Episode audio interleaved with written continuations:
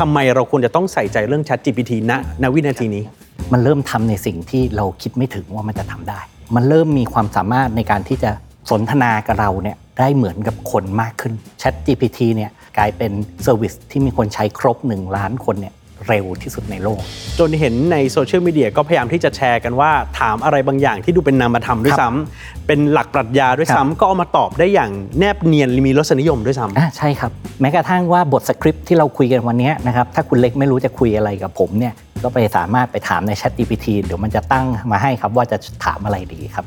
มันตอบให้ได้เลยครับนักข่าวเหนื่อยแน่นอนเพราะว่านักข่าวทำอะไรทำหน้าที่แบบนี้เลยครับ ไปดึงสิ่งที่น่าสนใจ มาเล่าให้ผู้ชมฟัง แม้แต่ลีลาในการเล่าน้ำส่งน้ำเสียงมันจะได้แล้วเหรอแชทบอทสมัยนี้ เมื่อไหร่ก็ตามมันทำได้อย่างใจเราต้องการเนี่ยวันนี้เราแคร์ไหมครับว่าต้องเป็นคุณเล็กมนชัยต้องเป็นอะไรนี้มาพูดให้เราฟัง ไม่จำเป็นแล้วนะฮะขอให้เราได้ฟังในเรื่องที่เราอยากฟังนะครับได้สรุปได้คอนเทนต์ได้ใจความมองว่ามันเอาไปใช้กับธุรกิจอะไรได้ โอ้โหได้เต็มไปหมดเลย มันจะกระทบกับใครบ้างเยอะแน่ ๆ ครับอ่าฮะนะครับ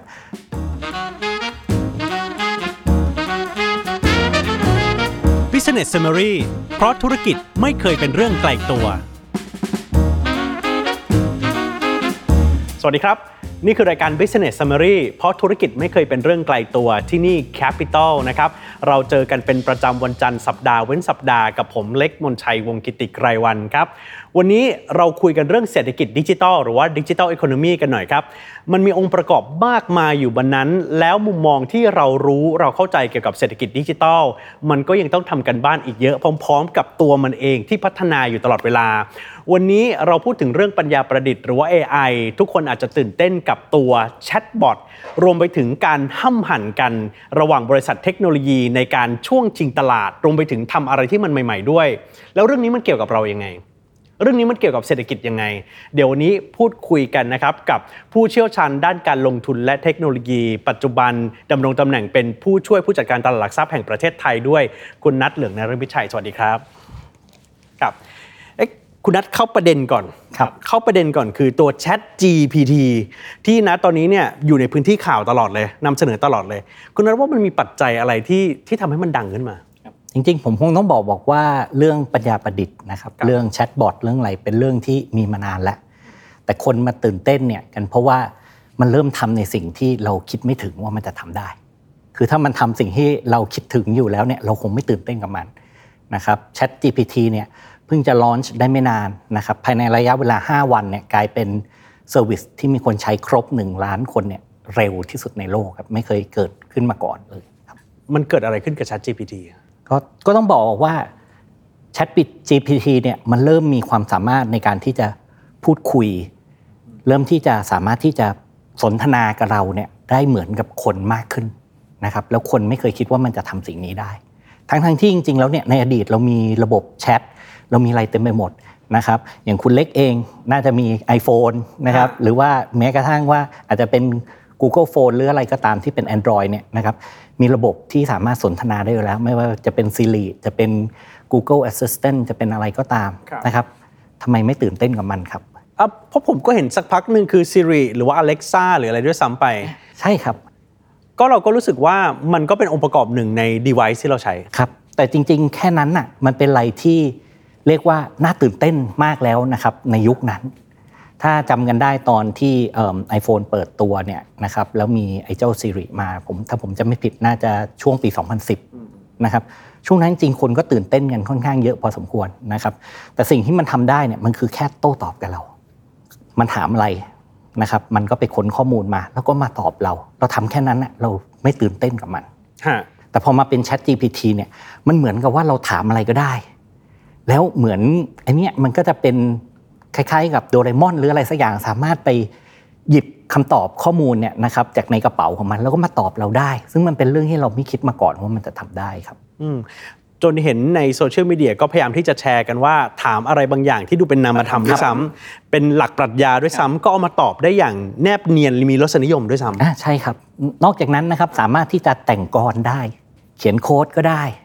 นะครับ แม้กระทั่งว่าบทสคริปต์ที่เราคุยกันวันนี้นะครับถ้าคุณเล็กไม่รู้จะคุยอะไรกับผมเนี่ยก็ไปสามารถไปถามใน Chat GPT เดี๋ยวมันจะตั้งมาให้ครับว่าจะถามอะไรดีครับอ๋อฮะครับผมไปถาม Chat GPT ว่าวันนี้คุยกับคุณนัทเรื่องอะไรดีอ่าประมาณนั้น แล้วมันจะดึงข้อมูลที่สมเหตุสมผลมาด้วย ใช่ใช่ครับ สมมุติว่าอะวันบอกว่าวันนี้เราจะคุยกันเรื่อง Chat GPT นะครับมีเวลาให้กันประมาณ 30-40 นาทีเนี่ยจะถามคำถามอะไรบ้าง มันตอบให้ได้เลยครับ อืมคำถามก็คือเบื้องหลังของมันเนี่ยฮะมันมันประกอบไปด้วยอะไร แล้วก็มันคือทำไมเราควรจะต้องใส่ใจเรื่อง Chat GPT ณณวินาทีนี้ ต้องบอกว่า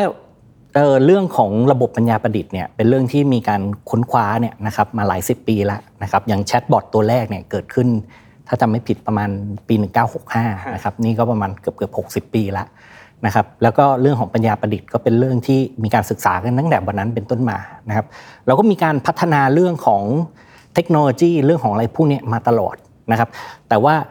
ChatGPT เนี่ยใช้ approach ใหม่ในการที่ทำเรื่องของแชทบอทให้มันดีถามบอกว่าเออมันทำงานได้ยังไงบ้างเนี่ยนะครับมันใช้ระบบคล้ายๆกับว่าทำระบบเป็น AI ทำให้สามารถที่จะเรียนรู้ได้ด้วยตัวเองนะครับแต่ว่ามันสามารถที่จะไปรับข้อมูลจากภายนอกมาได้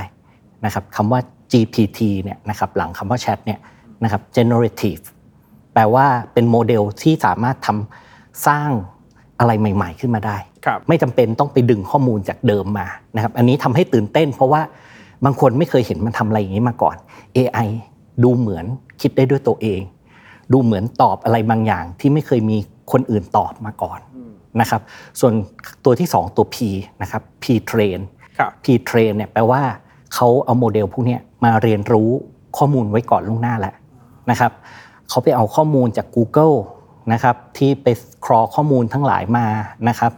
ไปดึงข้อมูลจากบนเว็บไซต์จากอะไรก็ตามเนี่ยมาเป็นจำนวนมาก เอาข้อมูลพวกนี้มาฟีดให้กับระบบ เพื่อให้ระบบมีความรู้ระดับหนึ่งนะครับ มีระบบที่ทำเรื่องของ human feedback นะครับก็คือเอาคนเนี่ยนะครับมาทำคล้ายๆกับ จำลองสถานการณ์อ่าสร้างคำถามแล้วก็ตอบ สร้างคำถามแล้วก็ตอบอย่างเงี้ยนะครับ แล้วมีการให้คะแนนว่าคำตอบแบบไหนดีคำตอบแบบไหนไม่ดีนะครับทำให้ระบบ AI เนี่ยมันเริ่มที่จะเรียนรู้ได้ว่าควรจะตอบแบบไหนถึงจะดูดีนะครับอันนี้สำคัญมากๆดูดีนะครับ ไม่ใช่ว่าถูกต้องไม่ใช่สักแต่ตอบด้วยนะอ่าครับฮะถูกครับ แล้วตัวสุดท้ายนะครับตัว T คือ transformer นะครับ transformer เนี่ยเป็นลักษณะของ AI รูปแบบค่อนข้างใหม่ ถ้าให้เปลี่ยนง่ายๆเนี่ยมันไม่ได้เหมือนหนังเรื่อง transformer นะครับแต่ว่าจริงๆไอการ transform เนี่ยเราลองจินตนาการว่าสมมติว่าเรามีภาษาไทย เราต้องการให้แปลงให้เป็นภาษาอังกฤษ นี่คือการ transform รูปแบบหนึ่งนะครับมีการถามคำถามมันตอบบางอย่างที่ออกมาจากคำถามอันนั้นเป็นการ transform รูปแบบหนึ่งคือคล้ายๆ กับการเปลี่ยน input เนี่ยให้มาเป็น output นะครับด้วยองค์ประกอบทั้ง 3 สิ่งเนี่ยของ GPT เนี่ยนะครับมันเลยสร้างความแตกต่างของระบบ AI ของ ChatGPT ให้ไม่เหมือนกับระบบที่เคยมีมาก่อนหน้านี้นะครับที่เราเคยเห็นกันมาก่อน ไม่เหมือนกับแชทบอทที่เราเคยเจอตามเพจ Facebook หรือว่าตามเว็บไซต์อะตรงนี้เล่าเล่าให้ฟังนิดนึงว่าแชทบอทในอดีตเนี่ยสิ่งที่มันทำเนี่ยมันทำง่ายมากครับคือมันเวลาเราพิมพ์อะไรก็ตามเนี่ยมันมา detect keyword อะไรบางอย่าง สมมุติว่าเราใช้ อุ่นใจของ AS อะอันนี้เป็นตัวอย่างที่ดี อ่าเราบอกว่าเราต้องการที่จะทำเรื่องจ่ายเงินอ่า เราพิมพ์คำว่าจ่ายเงินไป มันก็จะดึงหน้าเราไปบอกว่าอะไปหน้านี้นะไปชำระเงินไปทำอะไรนะครับ ซึ่งอันเนี้ยจะทำได้ค่อนข้างง่าย ถ้าทำให้ซับซ้อนมากกว่านั้น คือทำให้เราสามารถที่จะพิมพ์โต้ตอบกับมันได้นะครับ เราก็สามารถพิมพ์ได้ทั้งประโยคเลยนะครับ แล้วเนี่ย มันจะมีสิ่งหนึ่งที่เขาเรียกว่า NLP คือ Natural Language Processing นะครับคือครับความสามารถในการประมวลผลภาษาธรรมชาติ มันสามารถที่จะเข้าใจโครงสร้างของประโยคว่านี่คือประธานกริยากรรม และสามารถที่จะไป take action ได้ครับนะครับอย่างใน Siri หรือว่าในของ Alexa ในอะไรพวกนี้ก็จะใช้ใช้โมเดลลักษณะแบบนี้คือมันพยายามเข้าใจโครงสร้างของประโยคก่อนว่า เราพยายามต้องการที่จะทำอะไร เสร็จแล้วมันจะ convert สิ่งเนี้ยไปเป็นสิ่งที่เรียกว่า intent หรือความตั้งใจ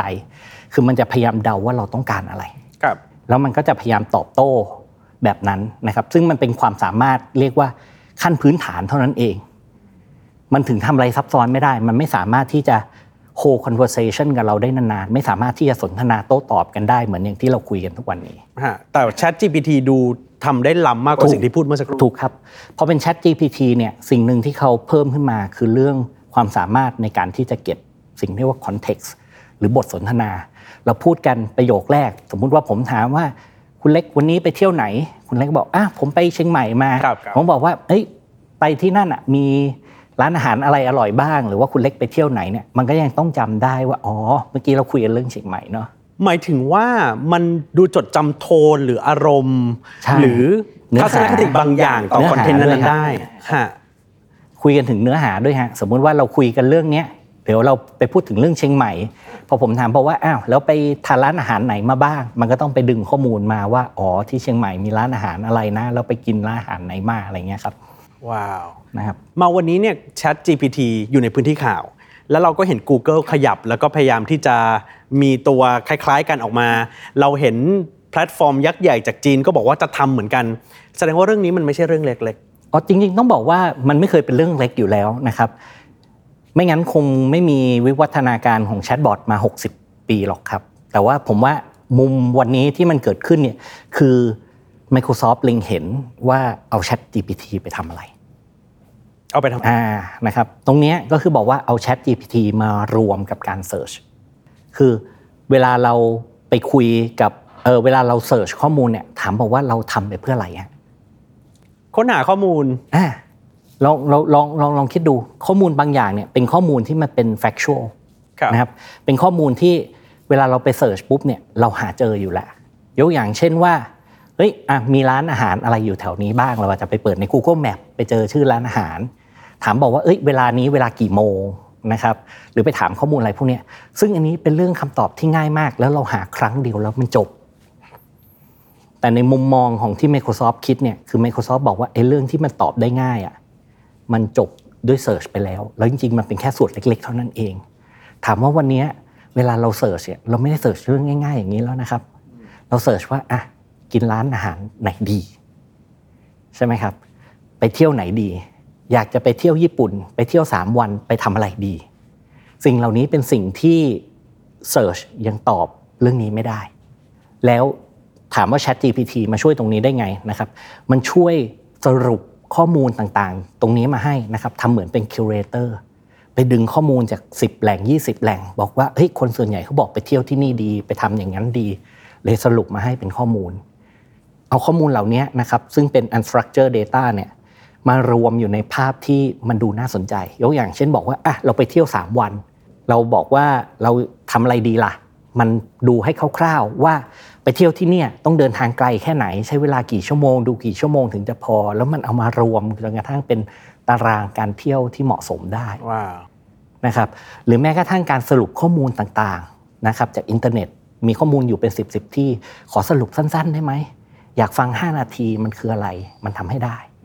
นะครับอยากให้มันแปลภาษามันทำได้ค่อนข้างดีเลยทีเดียวนะครับโดยการไปเรียนรู้ข้อมูลต่างๆ เหล่านี้ ความน่าทึ่งก็คือถ้าเกิดเราไป Search ใน Search Engine ธรรมดา แล้วมันก็จะได้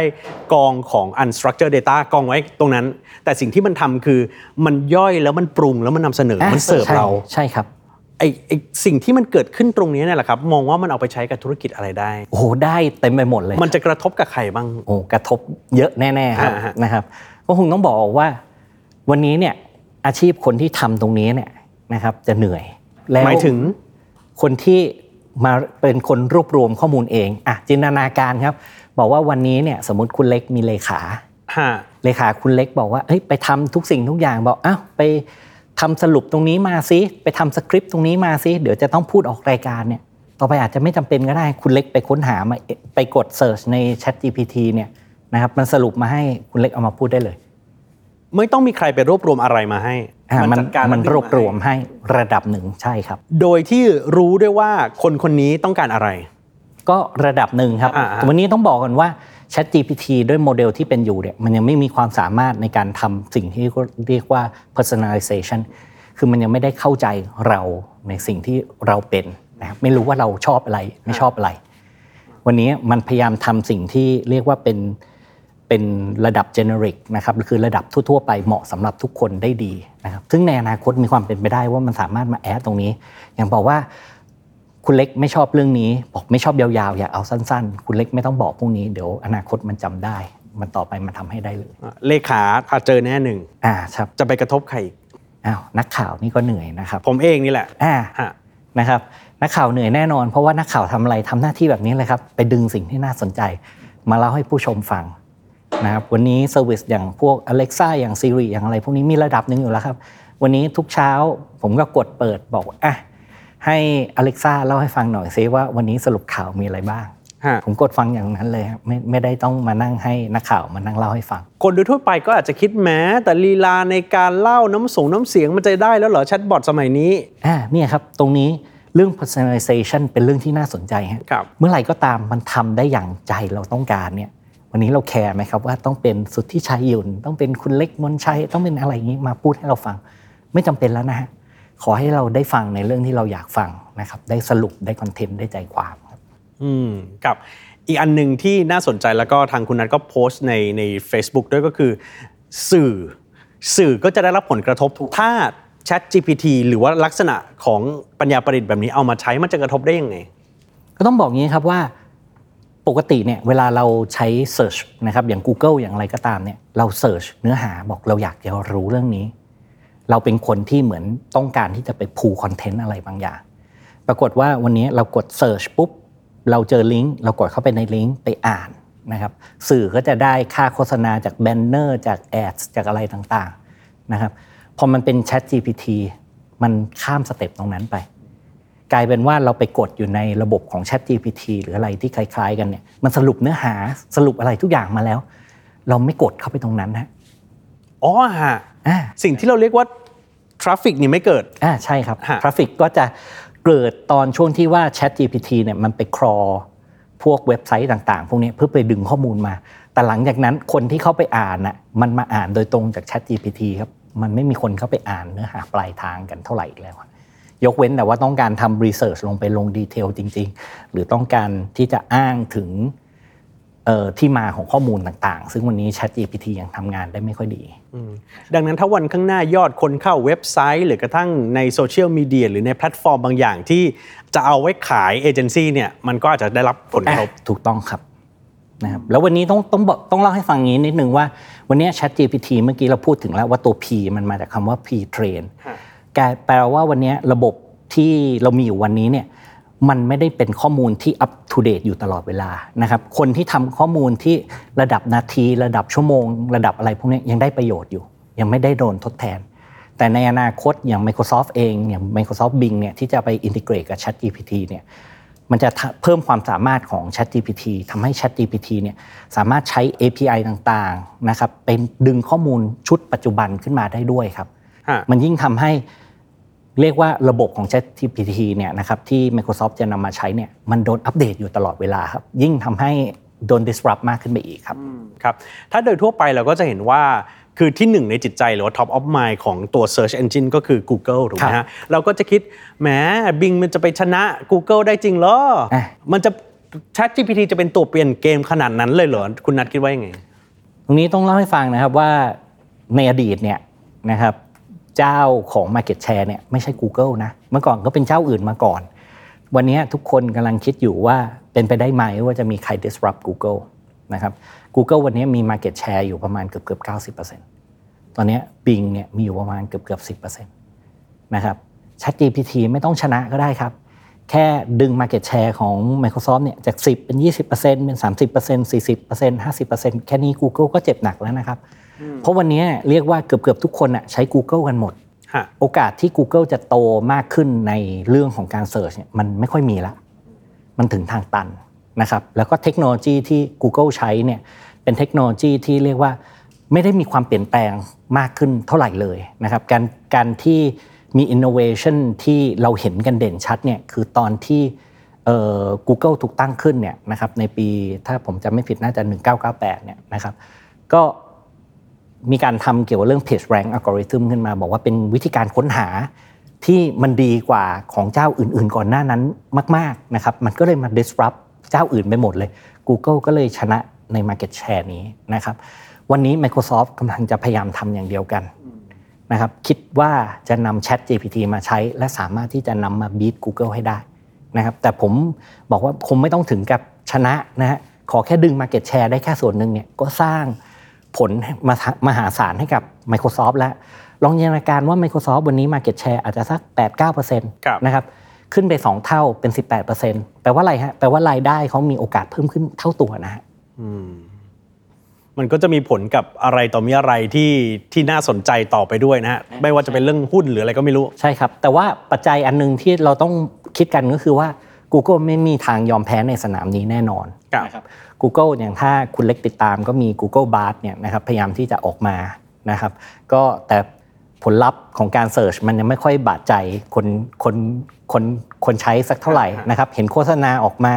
ก็มีความผิดพลาดทำให้ราคาหุ้นของ Google ต่ำลงไปเยอะนะครับตรงนี้ก็ยังเรียกว่าสงครามยังไม่จบนะครับอย่าเพิ่งนับศพทหารนะครับ Google ลงทุนเรื่อง AI นะครับเรื่อง Machine Learning เนี่ยมานานเป็น 10 ปีแล้ว แล้วจริง ๆ ก้าวหน้ากว่าของทาง Microsoft เสียอีกนะครับคงต้องดูกันว่า Google สามารถที่จะเอาคืนในสนามนี้ได้หรือเปล่าครับมันยังเร็วเกินไปที่จะสรุปอะไรทั้งนั้น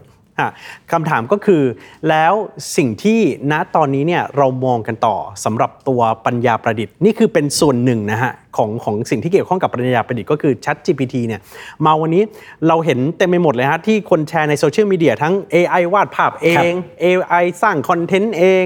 AI จัดรายการ AI มาแชทได้อย่างยอดเยี่ยมแบบนี้เนี่ยมันมีมุมไหนที่เรารู้สึกว่าเราอาจจะยังมองไม่เห็นอีก หรือเราเห็นแล้วเราไม่รู้ตัว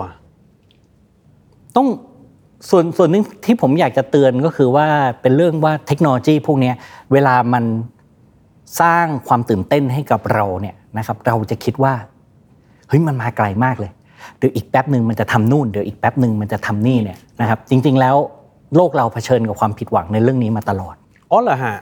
มนุษย์เราเนี่ยเวลาเราที่ไม่ได้รู้เรื่องของเทคโนโลยีเรื่องของอะไรที่มันจริงจังเนี่ยเราจะคิดว่าเฮ้ยอันนี้มันเป็นเทคโนโลยีเปลี่ยนโลก นะครับเราลืมไปว่าเทคโนโลยีที่เราเห็นกันทุกวันนี้เนี่ยมันเป็นเหมือน incremental คือมันต่อเติมมาจากเทคโนโลยีเก่าๆนะครับจากโครงสร้างความรู้เก่าๆเนี่ย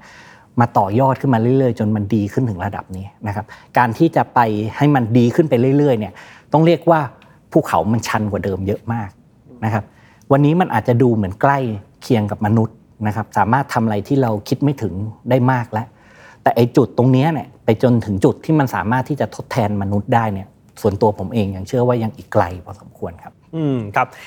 มาวันนี้พอคุยเรื่อง Chat GPT แล้วก็ตัว Chat Bot ใช่ไหมครับ แล้วเริ่มเห็นอย่างที่คุณนัทพูดเลย มันจะมาทดแทนสิ่งนั้น มันจะสร้างการเปลี่ยนแปลงสิ่งนี้ อะไรที่มองว่าณตอนนี้ที่คนเข้าใจเนี่ย มันน่าสนใจอะไรที่มันอาจจะยังโม้ไปหน่อยอะครับต้องบอกงี้ว่า ChatGPT เนี่ยเป็น เป็นสายของ AI นะครับที่เขาเรียกว่า large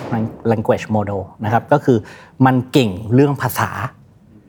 บอกว่ามันเก่งเรื่องภาษายังไง มันเก่งด้วยการที่มันไปเรียนรู้การพูดคุยการทำอะไรในอดีตมาทั้งหมดครับมันเลยมีความสามารถในการใช้ภาษาได้ดีมาก เลือกใช้คำศัพท์ เลือกใช้วิธีการพูด วิธีการวางประโยคนะครับการวางพารากราฟหรืออะไรก็ตามทำให้มันอ่านแล้วดูน่าสนใจ สามารถที่จะไปดึงข้อมูลทั้งหลายสรุปออกมาได้นะครับ แต่สิ่งที่มันยังขาดอยู่มันยังขาดความสามารถในการที่จะเข้าใจข้อมูลอย่างแท้จริงนะครับ ถ้าให้เปรียบเทียบก็อาจจะบอกว่าเป็น advanced version ของนกแก้วนกขุนทอง ที่มันอาจจะไปฟังอะไรบางอย่างมา แล้วก็สามารถมาพูดต่อแล้วฟังให้มันดูดีได้นะครับ แต่ความสามารถมันเก่งกว่านั้นเยอะ แต่บอกว่าให้มันเก่งถึงระดับคนหรือยังเนี่ยมันยัง นะครับถามบอกแล้วถ้าเราจะนำเทคโนโลยีเหล่านั้นน่ะมันมาใช้ทำอะไรนะครับ ต้องบอกว่าเราควรจะนำมันมาใช้เป็นเครื่องมือในการช่วยเรามากกว่าที่จะมาทดแทนเรานะครับถ้าสมมุติว่าเรามี business idea นะครับอยากจะทำนู่นอยากจะทำนี่นะครับอาจจะต้องไป pitch รายการชักแทงไทยแลนด์เป็นต้นอย่างเงี้ยอ่านะครับอ่าก็อาจจะบอกว่าเอ้ยอะผมมีไอเดียธุรกิจแบบนี้ให้ช่วยทำ presentation ให้ช่วยคิดไอเดียหน่อยว่าจะคุยนะครับหรือบอกว่าอยากจะทำถ่ายทำโฆษณานะครับจะถ่ายทำโฆษณาพล็อตควรจะเป็นยังไง มันช่วยคิดให้พวกนี้ให้ได้ แต่พวกนี้ควรจะเอามาเป็นทางเลือก เราอาจจะบอกให้มัน generate ขึ้นมาเป็น 10 20 อันนะครับเราใช้วิจารณญาณของเราเนี่ยในการดูว่าเอ๊ะอันไหนมันดีอันไหนมันเหมาะสม แล้วถึงจะนำสิ่งนั้นไปใช้นะครับเราไม่ต้องคิดเองทั้งหมด แต่เราเป็นคนเลือกที่ดีที่สุดฟังดูจากที่คำตอบของคุณนัทเนี่ยดู จินตนาการเรื่อง AI แล้วก็ปรับใช้กับสิ่งที่อยู่บนพื้นฐานที่มันสมเหตุสมผลเสมอ ยังไม่ได้จินตนาการหรือคิดอะไรไปสุดโต่งเหมือนที่เราอาจจะคิดเรื่อง Minority Report Matrix หรืออะไรที่เห็นตามหนังถูกไหมฮะ ที่มองไปไกลขนาดโน้นแล้วโอ้ต้องบอกว่าตรงนั้นน่ะยังยังน่าจะนาน่าจะอีกไกลพอสมควรนะครับ แล้วก็อย่างที่ได้อาจจะพูดก่อนหน้านี้ไปนิดหน่อยนะครับ ว่าจริง ๆ AI เนี่ยมันไม่ใช่แค่เรื่องของ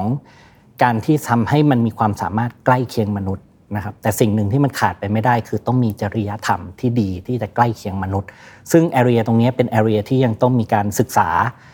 นะครับวิจัยอีกเยอะพอสมควรนะครับเพราะฉะนั้นกว่าที่จะนำมันมาใช้จริงได้ในทุกสถานการณ์เนี่ยยังยังต้องอีกไกลพอสมควรเหมือนกันครับ พูดถึงเรื่องจริยธรรม AI นี่คิดชั่วได้เหรอครับอ๋อต้องบอกว่า AI วันนี้เนี่ยยังไม่ได้ก้าวเข้าสู่ใน ส่วนที่มันมีความสามารถในการที่จะมีความคิดเป็นของตัวเองนะครับ ต้องบอกว่ามันเรียนแบบมนุษย์ละกัน อย่างอย่าง Microsoft เองเนี่ยนะครับที่ค้นคว้าเรื่อง AI เนี่ยเคยออกนะครับตัวทวิตบอทขึ้นมาอันหนึงอยู่บนโลก Twitter ที่ชื่อว่าเทเนี่ยนะครับมาพูดคุยกับมนุษย์ แล้วระหว่างทางมันเรียนรู้การพูดคุยของมนุษย์ไปด้วย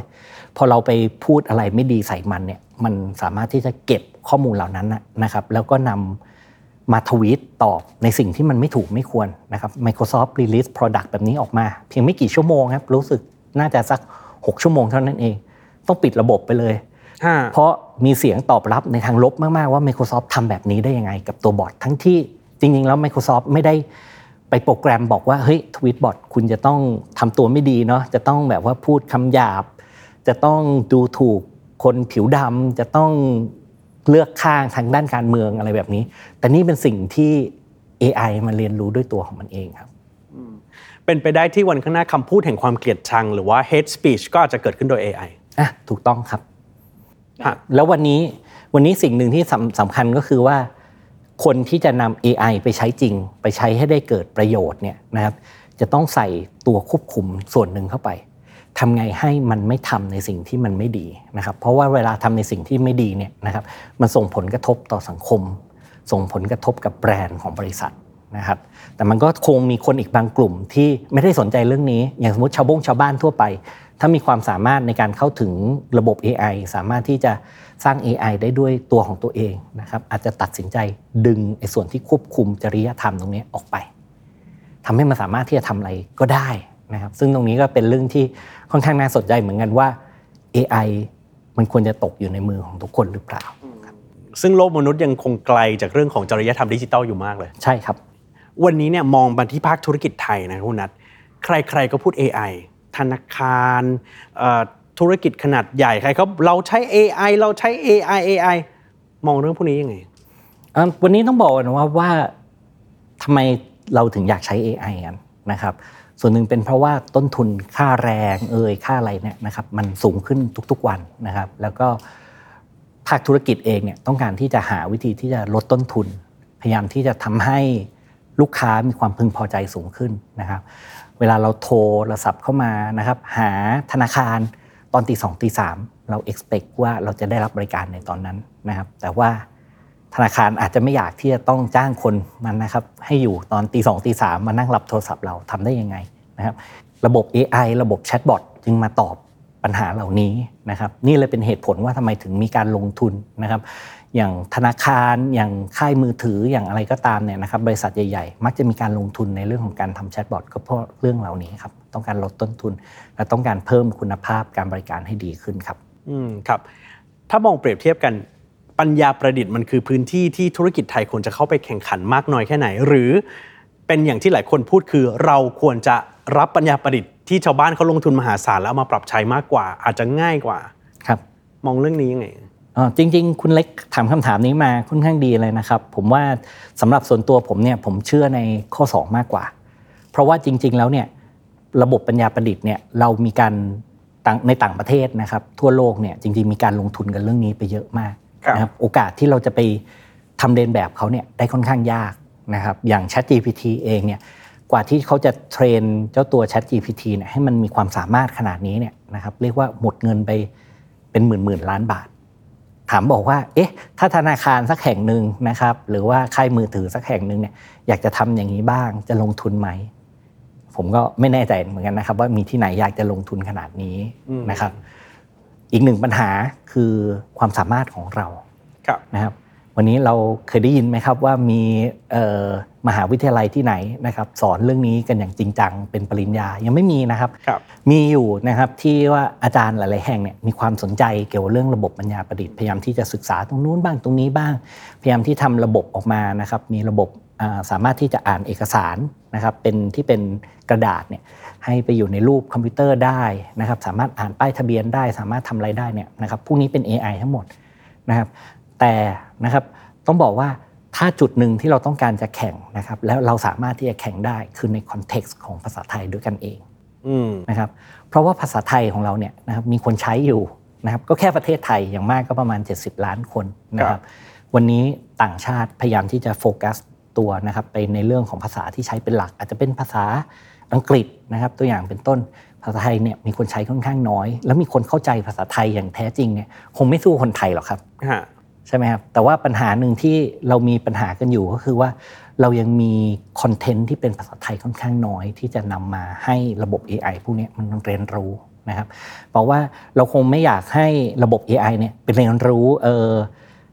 โครงสีสุภาพนะครับหรือว่าสุนทรภู่หรือว่าลิลิตตะเลงพ่ายหรืออะไรพวกนี้ เพราะว่าเป็นเรียนรู้เนี่ยพอถ้าสมมติมันเรียนรู้ลักษณะแบบนั้นจริงๆเราอยากให้มันมาโต้ตอบกับเราเป็นเป็นโครงสีสุภาพไหมเราอาจจะไม่ไงใช่ไหมฮะเพราะฉะนั้นเราต้องให้มันเรียนรู้ด้วยข้อมูลปัจจุบันนะครับเราจะหาข้อมูลแบบนี้มาจากไหนที่เป็นภาษาไทยที่มันดีพอ ที่สามารถที่จะทำให้มันเรียนรู้ และสามารถทำให้มันโต้ตอบกับเราได้เป็นธรรมชาติ ยังเป็นเรื่องที่น่าท้าทายสำหรับสังคมไทยอยู่ครับฟังดูคำตอบคืออย่าไปลงเล่นเกมที่ไม่มีวันชนะ แล้วก็มันก็จะไม่ใช่เรื่องที่ที่เหมาะสักเท่าไหร่ถ้าใครจะบอกว่าเอาทุ่มพันล้านจะทำแบบชัด GPT ต้องบอกงี้ครับว่าจริงๆ เราไม่จำเป็นต้องไปทุ่มพันล้านเพื่อทำแบบ Chat GPT นะครับต้องบอกว่าบริษัทอย่าง OpenAI ซึ่งเป็นเจ้าของบริษัทที่เป็นบริษัทที่เป็นเจ้าของเบื้องหลัง Chat GPT เนี่ยนะครับมีการเปิดเผยโมเดลที่ใช้ในการเรียนรู้นะครับเป็น Open Source นะครับเราสามารถที่จะไปดาวน์โหลดมานะครับสามารถที่จะมาทำการแก้ไขมาทำอะไรได้นะครับ เครื่องปรุงที่มันขาดหายไปคือเรื่องของการเรียนรู้ ทำยังไงเราถึงจะพรีเทนเจ้าตัวระบบเนี่ยให้มันมีความรู้ความเข้าใจภาษาไทยในระดับที่เราสามารถเอามันไปใช้งานจริงได้นะครับ ซึ่ง Chat GPT เนี่ยต้องบอกว่ามันทำระดับหนึ่งแล้ววันนี้ถ้าเข้าไปใน Chat GPT สามารถถามเป็นภาษาไทยได้ แต่มันยังตอบได้ไม่ดีพอครับ อืมครับ วันนี้คุยกันเรื่องเศรษฐกิจดิจิทัล Chat GPT นี้ดูจะเป็นหัวข้อสำคัญที่เราคุยกัน คุยกันเห็นหลาย ๆ มุมรวมไปถึงมองไปข้างหน้าแล้วเศรษฐกิจดิจิทัลเนี่ย ช่วงที่ผ่านมาถ้าเราพูดคำนี้ คนก็จะนึกถึงธุรกิจที่เป็นชำระเงินออนไลน์ อะไรไม่รู้เต็มไปหมดเลยรวมถึงสิ่งที่เป็นโลกทางการเงิน สินทรัพย์ดิจิทัลตกลงตัวคุณนัทนี่ไม่ได้สนับสนุนคริปโตเคอเรนซีกับบล็อกเชนก็ถ้าเป็นรูปแบบที่เป็นอยู่วันนี้เนี่ยผมยังไม่ค่อยสนับสนุนเท่าไหร่นะทุกวันนี้มันเป็นยังไง คือต้องมีความรู้สึกว่าถ้า อยากจะนำพวกคริปโตเคอเรนซีนำบล็อกเชนหรือนำอะไรไปใช้เนี่ยนะครับมันต้องเกิดประโยชน์ทางเศรษฐกิจอย่างแท้จริง เห็นกันได้ชัด ช่วยลดต้นทุน ช่วยเพิ่มรายได้นะครับหรือว่าช่วยสร้างนะครับคุณค่าทางเศรษฐกิจ วันนี้มันยังเห็นไม่ชัดเจนนะครับคงยังต้องมีการพัฒนาและคงต้องมีการพยายามหาว่าประโยชน์ที่มันจะนำไปใช้ได้จริง ๆ มันคืออะไรนะครับในขณะเดียวกันเนี่ยโลกของการเงินนะครับที่ ที่เขาจะชอบเรียกกันว่า traditional finance คือโลกปัจจุบันของเราเนี่ยก็ไม่ได้หยุดอยู่เฉยๆนะครับเราอาจจะบอกกันว่าเอ๊ะสมัยอดีตเนี่ยเราโอนเงินข้ามประเทศ เป็นเรื่องยาก วันนี้เป็นเรื่องง่ายแล้วนะครับพร้อมเพย์วันนี้เรามีไป integrate นะครับสามารถไปใช้ซื้อนะครับของนะครับสามารถที่จะโอนเงินได้นะครับในหลาย ๆ ประเทศในภูมิภาคเอเชีย แล้วก็ในยุโรป นะครับรวมถึงญี่ปุ่นด้วยนะครับถ้าผมจะไม่ผิด เพราะฉะนั้นจริง ๆ วันนี้มันก็พัฒนาไปเรื่อยๆ ไม่หยุดยั้งเหมือนกันนะครับการที่เราบอกว่าเอ้ยบล็อกเชนนะครับหรือบิตคอยน์หรืออะไรก็ตามมันสามารถชำระเงินได้ทั่วโลก วันนี้โลกเรามันก็กำลังพัฒนาไปทางนั้นเหมือนกันครับก็เป็นคู่แข่งหนึ่งที่น่าสนใจมากคุณนัทยังไม่เชื่อคำว่า financial revolution หรือว่าการปฏิวัติทางการเงินในรูปแบบใหม่ผมต้องบอกว่าเทคโนโลยีทางการเงินเนี่ยมัน เป็นการปฏิวัติทางการเงินอยู่ตลอดเวลานะครับเมื่อกี้เราพูดถึงพร้อมเพย์ถามว่าพร้อมเพย์เป็นการปฏิวัติทางการเงินไหมส่วนส่วนตัวผมเชื่อนะและโดยเฉพาะช่วงโควิดเนี่ยถ้าเราไม่มีพร้อมเพย์เนี่ยเรามีปัญหาแน่นอน วันนี้โลกทุกอย่างเนี่ยมันพัฒนาไปเรื่อยๆนะครับผมไม่แน่ใจว่าเราต้องการอะไรที่มาขุดรากถอนโคน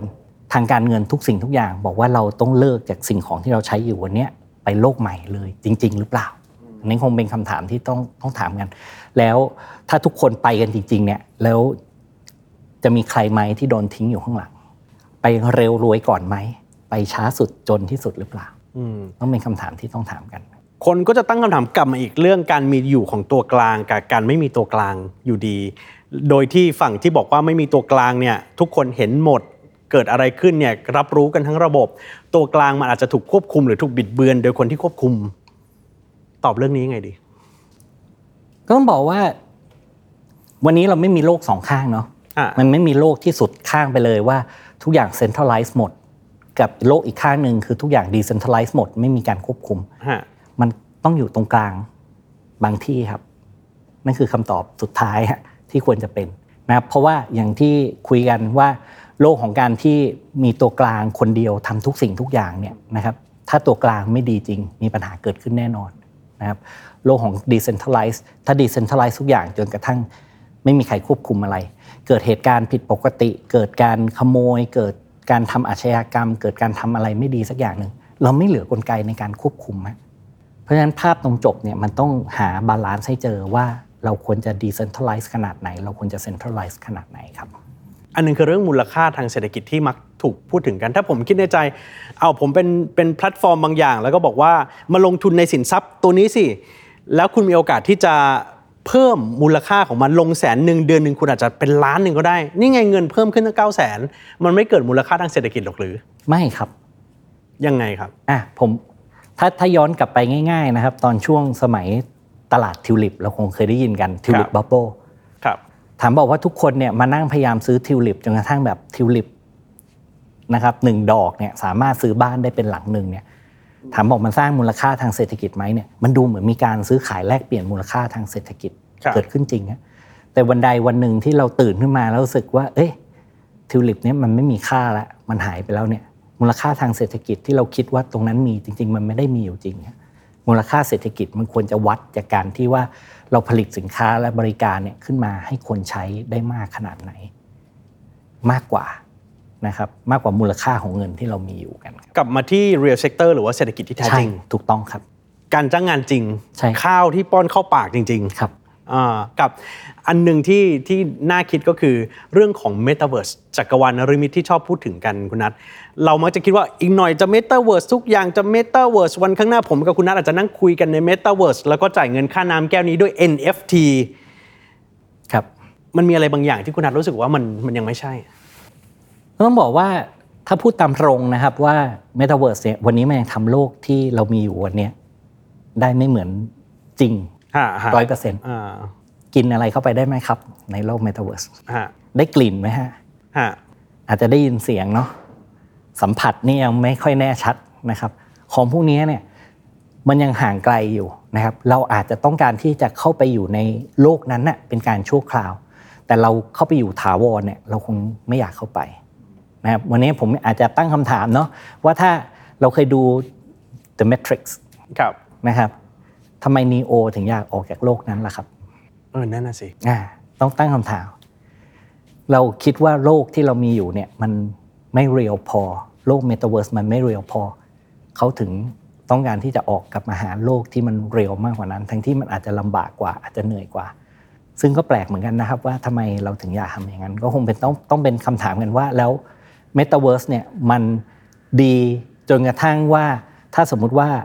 วันนี้คุณเล็กเป็นนีโออยู่ในโลกนั้นเนี่ยนะคครัรับบแล้วมีมอร์เฟสเนี่ยมายื่นยาให้ 2 เม็ดเนี่ยจะเลือกเม็ดไหนอ่านี่คือความท้าทายที่ช่วงที่ผ่านมา เราถูกทั้งการตลาดก็ดี หรือกลยุทธ์ในการสื่อสารบางอย่างทำให้มองโลกในมุมที่มันมันบิดไป สังคมไทยจริง ๆ สังคมโลกด้วยซ้ำเรียนรู้อะไรกับผมไม่ใช่คำว่าการล่มสลาย แต่ว่าการล้มครั้งใหญ่ของตลาดคริปโตเคอเรนซีและแพลตฟอร์มในช่วงที่ผ่านมา หรือจริงๆ เราไม่ได้เรียนรู้อะไรเลยเกี่ยวกับเรื่องพวกนี้ ผมว่าเรายังไม่ได้เรียนรู้จริง ๆ แล้วกันครับ ทั้งที่มีคนเจ๊งหมดเนื้อหมดตัวครับ เพราะว่าคนที่เจ๊งหมดเนื้อหมดตัวมันเป็นเพียงแค่คนส่วนเล็ก ๆ เท่านั้นเองครับ ถ้าอยากให้เรียนรู้จริง ๆ เนี่ยจะต้องเกิดเหตุการณ์ลักษณะคล้ายๆกับทิวลิปบับเบิลขึ้นมาจริงๆ คือจนกระทั่งแบบทุกคนขยะแขยงรู้สึกว่าไม่เอาอีกแล้วนะครับ จนกระทั่งว่าทิวลิปไม่มีใครสนใจมาอีก จนกระทั่งเป็นระยะเวลานานเนี่ยกว่าจะได้รับกลับมามีความสนใจกันอีกครั้งหนึ่งครับ เราถึงจะได้เรียนรู้มันจริงๆอะสุดท้ายนี้มองไปข้างหน้า เวลาพูดถึงเศรษฐกิจดิจิทัลของประเทศไทย เราทำอะไรได้อีกอะอ๋อจริง ๆทำได้อีกเยอะนะครับอันหนึงที่เรายังทำได้ค่อนข้างน้อยก็คือว่าคนเราเนี่ยนะครับเกือบทุกคนเนี่ยวันนี้มีโทรศัพท์มือถือนะครับมีบัญชีเงินฝากธนาคาร มีระบบพร้อมเพย์มีอะไรพวกเนี้ยเรียกว่ามีกันแทบทุกคนแล้ว แต่เรายังขาด นะครับขนาดความรู้ขั้นต่ำที่เรียกว่าดิจิทัลลิเทเรซีเนี่ยนะครับทำไงไม่ให้ว่าเราใช้แอป แล้วแอปของเราเนี่ยนะครับมีคนเอาไปดูดเงินไปทำอะไรพวกนี้นะครับมีการไปทำ scam ให้ add ไลน์ให้หลอกให้โอนเงิน หรือบางทีหลอกให้ลงแอปต่างๆ แล้วขโมยเงินไปเนี่ยถ้าเรายังไม่มีความรู้พื้นฐานขนาดนี้นะครับเราคงก้าวไปอยู่ในโลกดิจิทัลเต็มตัวค่อนข้างลำบากเหมือนกันครับหมายถึง แม้เราจะบอกว่าคนไทยปรับตัวเข้ากับเทคโนโลยีได้เร็วใช้โซเชียลมีเดียสูงที่สุดในโลกก็ตาม ใช่ครับ มันคนละเรื่องกับความรู้ความเข้าใจทางด้านดิจิทัลใช่ครับนะครับเรามีความสามารถในการใช้แต่เราขาดความสามารถในการใช้อย่างชาญฉลาด ใช้อย่างเข้าใจและจะไม่โดนหลอกจากมันนะอันนี้เป็นแค่ขั้นพื้นฐานเองนะครับ ระดับที่มันสูงขึ้นไป คือเราจะหาประโยชน์จากตรงนี้ได้ไงนะครับ วันนี้แอปโทรศัพท์ที่ทางคุณเล็กใช้เนี่ยนะครับ นะอาจจะเป็น Line เป็น Facebook เป็นอะไรก็ตามเนี่ยมีแอปไหนเป็นแอปไทยบ้างครับ ถ้าไม่มีนเลอกยนอกจากแอปธนาคาร ไม่มีอะถ้าอยากที่จะบอกว่าให้ประเทศไทยเนี่ยเราสามารถที่จะไปอยู่ในโลกนี้ได้เนี่ยเราต้องหาให้เจอครับว่าสิ่งที่เราจะสามารถแข่งขันในโลกดิจิตอลได้มันคืออะไรครับ ถึงจุดหนึ่งเราควรจะมีแอปของคนไทยไหม ที่บอกว่าเอ้ยคนไทยมานั่งไถ feed เราเห็นโฆษณาเราเห็นอะไรก็ตามเนี่ยเงินมันไม่ไหลออกไปนอกประเทศทั้งหมด อาจจะเป็นไทยชนะหรือเป่าตังเป็นไปได้ ก็คงต้องรอกันดูนะครับว่าจะมีเหตุการณ์อะไรให้คนกลับมาใช้ไทยชนะ หรือเป่าตังอีกหรือเปล่าครับ เทคโนโลยีกับคนคนกับเทคโนโลยียังไงก็ต้องไปด้วยกันนะครับคำถามคือไปยังไง ไปด้วยความรู้แบบไหน เช่นเดียวกับปรากฏการณ์ของ Chat GPT ปัญญาประดิษฐ์ และสิ่งที่เกิดขึ้นกับเศรษฐกิจดิจิทัลของประเทศไทยที่เรายังมีโจทย์ให้ทำอีกเพียบเลยครับ วันนี้ขอบคุณคุณนัทนะครับ แล้วกลับมาติดตาม Business Summary เพราะเรื่องธุรกิจไม่เคยเป็นเรื่องไกลตัวที่นี่ Capital เจอกันเป็นประจำทุกวันจันทร์สัปดาห์เว้นสัปดาห์นะครับ รอบหน้าเราจะไปคุยกับใครรอติดตามกัน วันนี้ผมกับคุณนัทลาไปก่อน สวัสดีครับ